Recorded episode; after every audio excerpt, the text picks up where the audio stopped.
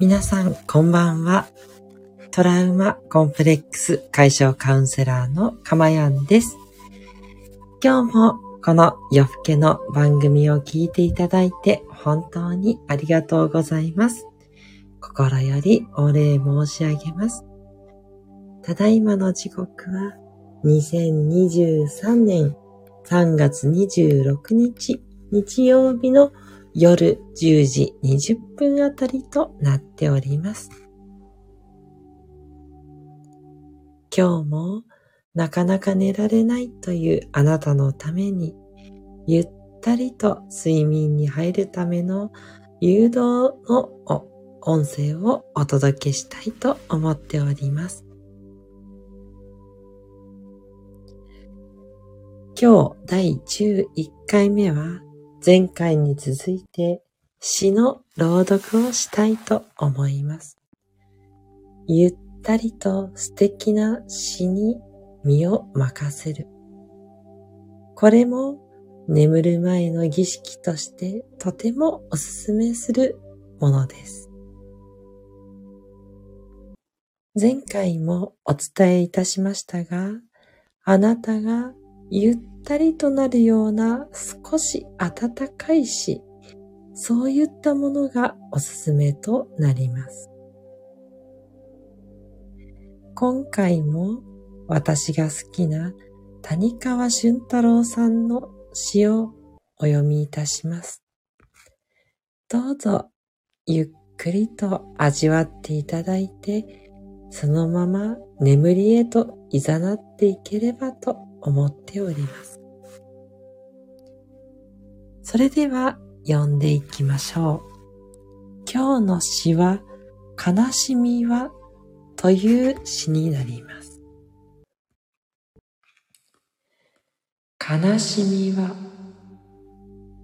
悲しみは、むきかけのりんご。比喩ではなく、詩ではなく、ただそこにある。むきかけのりんご。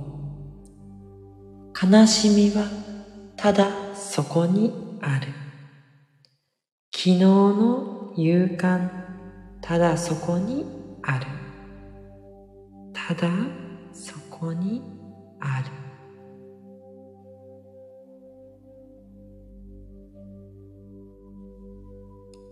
熱い乳房ただそこにある夕暮れ悲しみは言葉を離れ心を離れただここにある。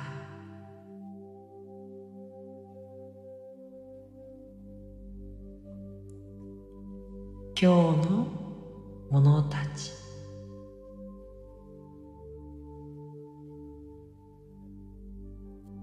という詩になります。じっくりと味わっていただいてありがとうございました。最後の今日の者たち。そして途中にあった昨日の勇敢。言葉がいくつか時を司るものが出てきますが、今おそらくそこにあるもの、それを表しているのかなと思います。それをただ描写した詩でありますが、どことなく悲しいというよりは少しなんか温かい。ただそこにあるだけという言葉が温かいように感じられました。皆様はどのように取られたでしょうか？詩の解釈に良いも悪いもありません。あなたが聞いて感じた通りのその感覚、それを大切にしてください。